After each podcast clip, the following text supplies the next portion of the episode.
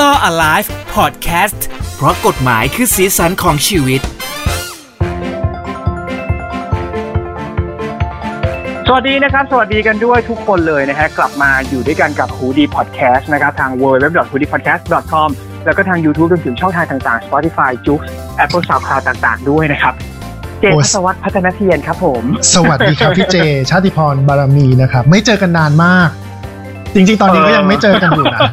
เนี่ยที่เราส่งเสียงกันมานี่นะฮะเพราะด้วยสถานการณ์โควิด ที่ทุกคนรู้กันอยู่ว่ามันค่อนข้างจะน่ากลัวนะครับ แล้วก็เป็นระลอกที่เท่าไหร่แล้วก็ไม่รู้เราเราไม่อยากจะนับแล้วอะมันมาใหม่มันมาพิเศษมากๆเลย เราสองคนก็เลยขอ stay safe อยู่บ้านแล้วก็ส่งเสียง ตอนนี้เป็นการอัดผ่านทางเอ่อการ call กันใช่นะครับเพื่อที่จะอัดรายการ คือเราอยากจะกลับมาเจอคุณผู้ฟังให้ได้สำหรับทางหูดีพอดแคสต์กับรอ alive เพราะกฎหมายคือสิทธิของชีวิตนะฮะก็เลยต้องทำแบบนี้นะครับถูกต้องครับ อันนี้ก็ต้องขอโทษคุณผู้ฟังก่อนด้วย เพราะว่าห่างหายไปนานนะครับ แต่เราก็ยังอยากทำคอนเทนต์ดีๆเกี่ยวกับเรื่องกฎหมายเนี่ยมาให้ทุกคนได้อัปเดตในเรื่องชีวิตประจำวันกัน ตอนนี้ใช่ประเด็นที่เราจะคุยมันก็หลุดไปจากเรื่องโควิด -19 ไม่ได้เลยพี่เจใช่ มันแรงมากจริง ๆ นะครับ แล้วก็ เป็นกระแสที่ทุกคนพูดถึงมาก ๆ ก็คือการทำภูเก็ตแซนด์บ็อกซ์ที่เกิดขึ้นนะฮะเพื่อที่จะต้องการเปิดประเทศ รับเอาเงินตราจากต่างชาติ เพราะว่าถือว่าเป็นประเทศที่ขับเคี่ยวด้วยแรงของการท่องเที่ยวอย่างแท้จริงนะสำหรับบ้านเราเนาะถูกต้องเลย คราวนี้มีคำถามแรกเลยพี่เจทำไมเขาถึงเรียกว่าแซนด์บ็อกซ์เอ่อเพราะมันเป็น มันเป็นเหมือนอันนี้ไปศึกระบบไปทดศึกลอษางข้อมูลมาเออเขาอืมเขาก็เป็นเหมือนระบบทดลองอย่างหนึ่งที่ที่ถ้าเกิดว่าเกิดอะไรขึ้น เขาสามารถจะจำกัดเชื้อโควิด ให้มันอยู่ภายในบริเวณที่เขาครอบคลุมไว้ได้ ถูกต้องเลยก็เหมือนเป็นการแบบเทสระบบลองระบบเป็นเป็นการทดลองเพื่อไม่ให้ได้รับผลกระทบในวงกว้าง ก็จำกัดครับให้อยู่ภายในเกาะภูเก็ตเท่านั้นนะครับอืมคราวนี้ก็ คุณผู้ฟังก็น่าจะมีคำถามว่าเออแล้วไอ้แคมเปญเนี้ยมันคืออะไร ใครที่จะได้รับผลประโยชน์บ้าง พี่เจพอรู้เรื่องนี้บ้างไหมเออ ไม่ค่อยจะรู้เลย คือรู้รู้แค่ว่ามันจะต้องเริ่มเพื่อที่จะได้เป็นจุดเริ่มต้นของการทดลอง เพราะว่าการฉีดวัคซีนมันก็ยังมีจุดบอดอะไรต่างๆ มากมายอยู่เท่านั้นเอง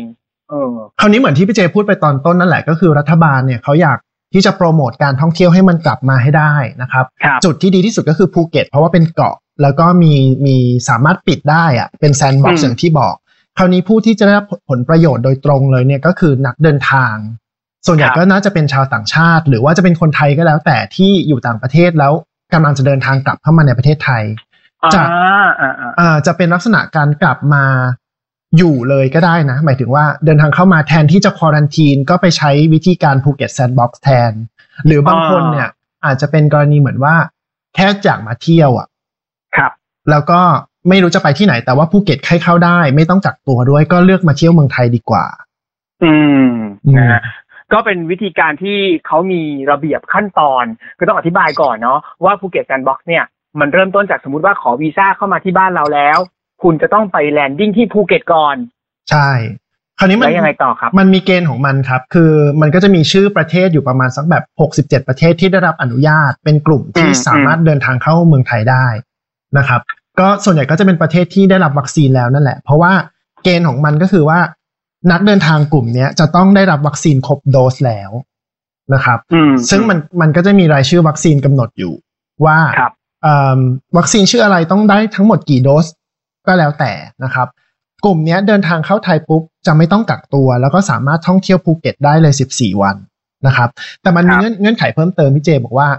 ก่อนเดินทางเข้าไทยอะคุณต้องอยู่ในประเทศนั้นๆ อย่างน้อย21วัน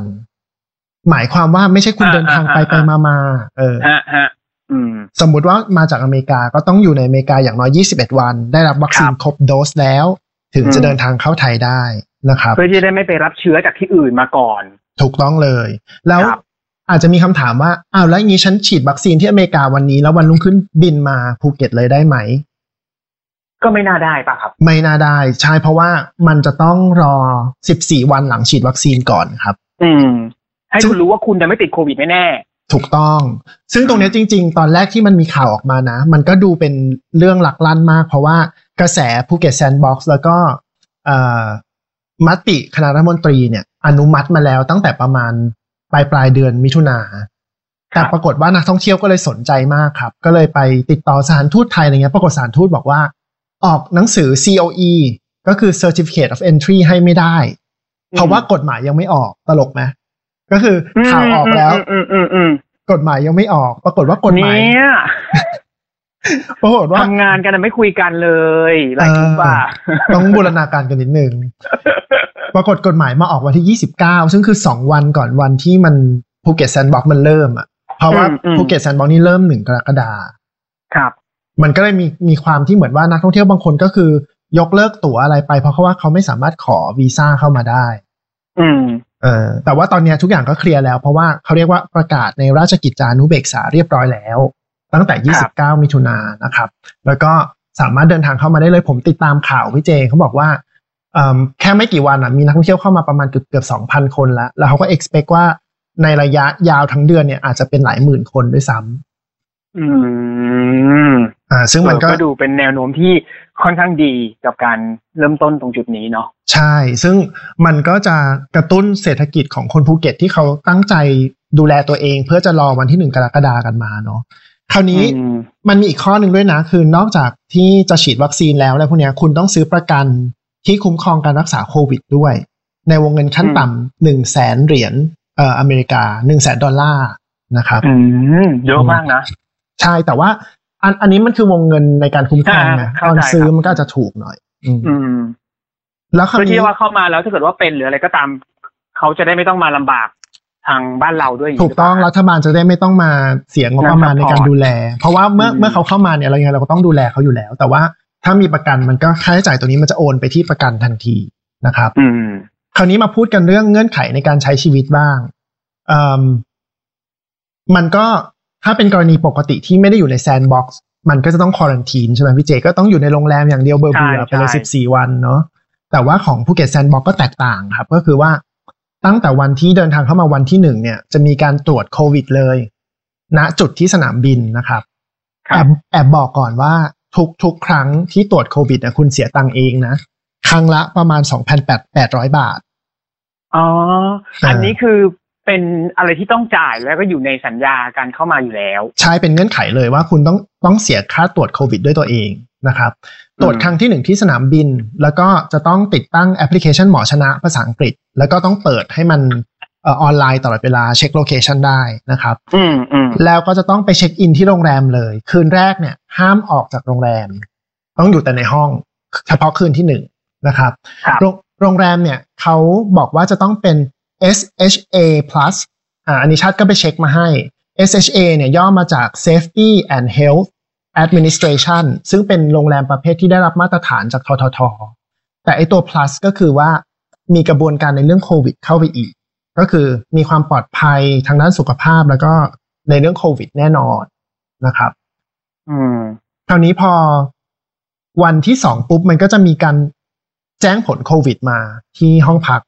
ซึ่งถ้าเกิดว่า ตรวจเป็นบวกปุ๊บนะ คุณก็ต้องเข้ารับการรักษาโควิดเลย แต่ถ้าเกิดอืมว่าตรวจแล้วนกาทีฟเป็นผลเป็นลบ ก็สามารถเที่ยวในภูเก็ตได้เลยพี่เจอืมตั้งแต่วันที่สองเลยนะ ก็คือเที่ยวเลย แต่ว่าอยู่ได้เฉพาะแค่ในภูเก็ตนะอืมแล้วเอ่อวันที่สองถึงหกเนี่ยครับ ก็ท่องเที่ยวได้ตลอด แต่ว่าต้องกลับมานอนที่โรงแรมเดิม แล้วก็ต้องอ๋อรายเหรอใช่ห้ามย้ายโรงแรม แม้ว่า แม้ว่าคุณจะไปท่องเที่ยวที่นู่นที่นี่อะในภูเก็ต ก็ห้ามไปค้างที่อื่น ห้ามไปทางที่อื่นต้องกลับมาที่โรงแรมเดิมก่อน เพราะว่าการการสมมุติว่าเกิดอีกวันหนึ่งปุ๊บตรวจแล้วเออมีอาการขึ้นมาใช่ก็มันจะได้ไม่ไม่สามไม่ไม่กระจายแล้วก็จำกัดวงแคบของการเดินทางได้ไงถูกเนาะต้องสาเหตุก็คือว่าเขาจะตรวจอีกครั้งในวันที่เจ็ดครับ วันที่เจ็ดครับคุณก็ต้องไปตรวจที่โรงพยาบาลที่ประสานการโรงแรมที่คุณเลือกเอาไว้เนี่ย ก็เป็นอืมการตรวจโควิดครั้งที่สองแล้วก็กลับมารอผลในห้องพักเหมือนเดิม พอวันอ่าที่แปดผลออกก็เข้าสู่ลูปเดิมเลย ถ้าติดโควิดก็ไปรักษา ถ้าไม่ติดก็ท่องเที่ยวในภูเก็ตอืมและสามารถย้ายโรงแรมได้แล้วอ่าอ่าตั้งแต่วันที่ 8 จนถึงวันที่ 12 ก็เที่ยวได้ตามสบายย้ายโรงแรมได้ตามสบาย แต่ต้องเป็นโรงแรมที่ได้ SHA plus ที่บอกเท่านั้นนะครับ ก็คือหลังหนึ่งอาทิตย์เนาะสามารถจะเปลี่ยนโรงแรมได้ ถูกต้องโดยประมาณ คราวนี้อย่างที่บอกไงควอรันทีนมา 14 วัน เขาก็ตั้งเกณฑ์เอาไว้ว่า วันที่ 13 คุณก็มาตรวจโควิดอีกครั้งหนึ่งที่โรงโรงพยาบาลเหมือนเดิม นะครับอืมแล้วก็ไปรอผลในวันที่14แล้วก็เสเสียตังค์เองด้วย เสียตังค์เองด้วยถูกต้องถูกต้องอืมไปรอผลในวันที่14พอผลออกปุ๊บถ้าเกิดไม่ติดโควิดนะครับ สามารถเดินทางในประเทศไทยได้เลย อืมออกจากภูเก็ตได้แล้ว โดยแสดงหลักฐานว่าเข้าพักในภูเก็ตได้ผ่านไอกระบวนการภูเก็ตแซนด์บ็อกซ์มาแล้ว ได้รับการอืมตรวจโควิดทั้งหมด 3 ครั้งแล้ว ก็เดินทางท่องเที่ยวในเมืองไทย หรือจะกลับไปที่บ้านที่กรุงเทพที่จังหวัดอื่นๆ แล้วแต่ไปได้หมดเลยอืม นั่นแหละ เมื่อกี้ที่พี่เจคอืมถามเรื่องไอ้ค่าตรวจอะ ก็คือรวมทั้งหมดแล้วเนี่ย เสียค่าตรวจสามครั้งเนี่ยแปดพันสี่ร้อยบาทหืมอืมใช้ได้อยู่เหมือนกันเนาะแต่มันแต่มันจะมีบางกลุ่มนะพี่เจที่บอกว่า เอ้ยไม่ได้จะมาอยู่สิบสี่วันอะ จะมาอยู่แค่เจ็ดวัน จะมาอยู่แค่แปดวันได้หรือเปล่า เออ ก็ได้ใช่ไหมถ้าคำถามตรงนี้ก็คือ ได้แต่ว่าถ้าเกิดคุณอยู่ไม่ครบสิบสี่วันน่ะคุณไม่สามารถเดินทางไปจังหวัดอื่นๆ ในประเทศไทยได้ และเงื่อนไขคือคุณต้องบินออกจากภูเก็ต แล้วกลับไปที่ประเทศต้นทางหรือประเทศอื่นแล้วแต่ แต่ต้องเดินทางออกนอกประเทศผ่านทางสนามบินภูเก็ตเท่านั้น อืมเนี่ยก็เหมือนถ้าคือ่าถ้าเกิดว่าเป็นชาวชาวต่างชาติที่อยากจะมาเที่ยวแค่ภูเก็ต ก็คืออยากมาทะเลให้หายคิดถึงถูกก็ก็คือก็สามารถทำได้เท่านั้นเอง จะมาแค่เจ็ดวันก็ได้ก็เข้าเงื่อนไขจนถึงแค่เจ็ดวัน แล้วคุณจะเดินทางออกอืมก็เรื่องของคุณไม่มีปัญหา นะครับอืมแต่สำหรับคนที่อยากเที่ยวเมืองไทยนานกว่านั้น ก็ต้องอยู่ให้ครบสิบสี่วันอืมอืมคราวนี้อัที่ก็ทิ้งท้ายให้ครับนิดนึงในกรณีเรื่องของอาคนไทยอย่างพี่เจจะไปเที่ยวภูเก็ตอย่างเงี้ย อืมอืมใช่ใช่เอออยากอยากคิดเหมือนกันเพราะมีเพื่อนที่เขาเป็นคนภูเก็ตแล้วเขาอยากกลับบ้านมากเหมือนกัน ใช่ มันก็จะมีคำถามว่าอ้าวแล้วฉันเป็นคนไทยอยู่ในเมืองไทยต้องไปแซนด์บ็อกซ์อะไรกับเขาหรือเปล่าคำตอบคือไม่ใช่นะครับ แต่ว่า เนื่องจากภูเก็ตเนี่ยเขาก็ต้องมีมาตรการป้องกันจังหวัดตัวเองอย่างเข้มข้น นอกจากจะรับนักท่องเที่ยวแล้ว คนไทยกันเองที่จะเดินทางไปอะ ก็มีมาตรการเหมือนกันก็คือว่า เอ่อคุณอาจจะต้องฉีดวัคซีนแล้วนะครับ โดยกำหนดเลยว่าถ้าเป็นซีโนแวคต้องฉีดสองเข็มขึ้นไปนะครับ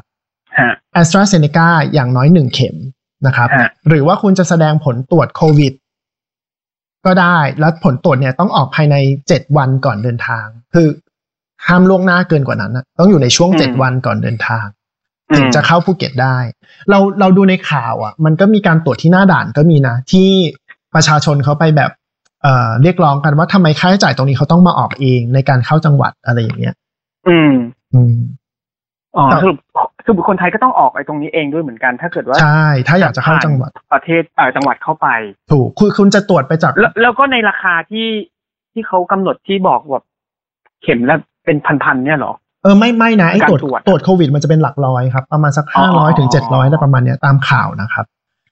อืมแต่ว่าคุณจะตรวจจากที่กรุงเทพก็ได้ไงหรือจังหวัดคุณก็ได้ แล้วก็บินไปพร้อมเอกสารอะไรเงี้ยแต่ว่าต้องล่วงหน้าไม่เกินเจ็ดวัน โอเค หรือว่ามีใบแสดงการฉีดวัคซีนนะครับครับอะอันเนี้ยต้องบอกคุณผู้ฟังก่อนว่า เราคุยกันในวันที่5กรกฎาเนอะพี่เจ สาเหตุที่ต้องครับบอกตรงนี้เพราะว่า มันอาจจะมีการเปลี่ยนแปลงกฎระเบียบได้ตลอดเวลาใช่แล้วก็ล่าสุดอะ มันมีข่าวว่าค่ายแตกแล้วไงที่ภูเอเก็ตอมันมีคลัสเตอร์ใหญ่เกิดขึ้นที่ห้างอะไรแบบนี้ ใช่ เพราะฉะนั้นเราก็ไม่รู้ว่ามาตรการมันต้องเข้มข้นขึ้นหรือเปล่า หรือว่าไอ้ภูเก็ตแซนด์บ็อกซ์เนี่ยมันจะยังคงอยู่ไปได้อีกนานแค่ไหน แต่เราก็ยังอยากให้มันมีอยู่นะ เพราะว่ามันก็ช่วยเรื่องปากท้องอืมพี่น้องประชาชนอะนะอืมใช่แล้วเขาก็หวังว่าถ้าเกิดมันสำเร็จ มันจะได้ไปแซนด์บ็อกซ์ ที่ต่างๆต่อ เพื่อที่เป็นจุดกระจายนักท่องเที่ยวด้วยเนาะถูกต้องครับอย่างได้ข่าวว่าเหมือนมีพวกเอ่อสุราษฎร์หรือพังงานหรืออะไรสักอย่างเกี่ยวกับแถวๆเนี้ยเนาะใช่ไหมมันมันสามารถที่จะแบบทำได้เหมือนกันใช่เพื่อที่จะได้ให้แบบฟื้นฟูเรื่องของการท่องเที่ยวแล้วก็เศรษฐกิจค่อยๆ กลับมาเพราะว่าอย่างที่บอกบ้านเราก็เป็นหับของการท่องเที่ยวโดยแท้จริงเหมือนกันประเทศหนึ่งถูกต้องเลยนะครับก็หวังว่าทุกอย่างจะ work out นะครับ แล้วก็เอ่อผู้ฟังทางบ้านก็ดูแลตัวเองกันต่อไปนะครับ ก็เป็นกำลังใจให้ทุกๆ คนครับ ย้ำเสมอเลยนะครับว่าใส่หน้ากากล้างมือบ่อยๆ ดูแลตัวเองไม่พยายามออกไปไหนมาไหน ไม่พยายามไปในที่ชุมชนนะฮะไปเท่าที่จำเป็นเท่านั้น แล้วก็ฉีดวัคซีนกันเถอะนะฮะใครที่ลงทะบงลงทะเบียนอะไรก็เหมือนเราสองคนก็ฉีดแล้วคนละเข็มนะครับใช่เดี๋คยวรับถ้าเกิดว่าฉีดครบนี่อาจจะมาได้เจอหน้ากัน แล้วก็อ่าอัดพอดแคสต์หูเอ่อรออ l i v e ทางหูดีเนี่ยนะครับ เป็นแบบตัวเป็นๆกันบ้างนะครับจะได้ไม่ตะกุกตะกักแบบวันนี้ ใช่ใช่ใช่เขาต้องขออภัยไว้ก่อนด้วยกับกับผู้ฟังทุกคนนะครับ ครับผมอ่าวันนี้ก็หมดเวลาแล้วนะฮะสำหรับรออะไรกับการกลับมาเจอกันหลังจากที่โควิด โอ้โห มันค่อนข้างจะรุนแรงเหลือเกินนะครับ เจอกันใหม่สำหรับ episode หน้าแน่นอนนะครับ เราจะ นำเอาเรื่องราวเกี่ยวกับกฎหมายดีๆ ที่เกี่ยวข้องกับการใช้ชีวิตของทุกๆ คนนะครับ มาพูดคุยกันแบบนี้ทาง Law Alive เพราะกฎหมายคือสีสันของชีวิตนะครับ สวัสดีครับ เจอกันคราวหน้าสวัสดีครับครับรับฮูดี้พอดแคสต์ฮูดี้พอดแคสต์เรื่องที่คุณฟังแล้วต้องร้องว่าหูดี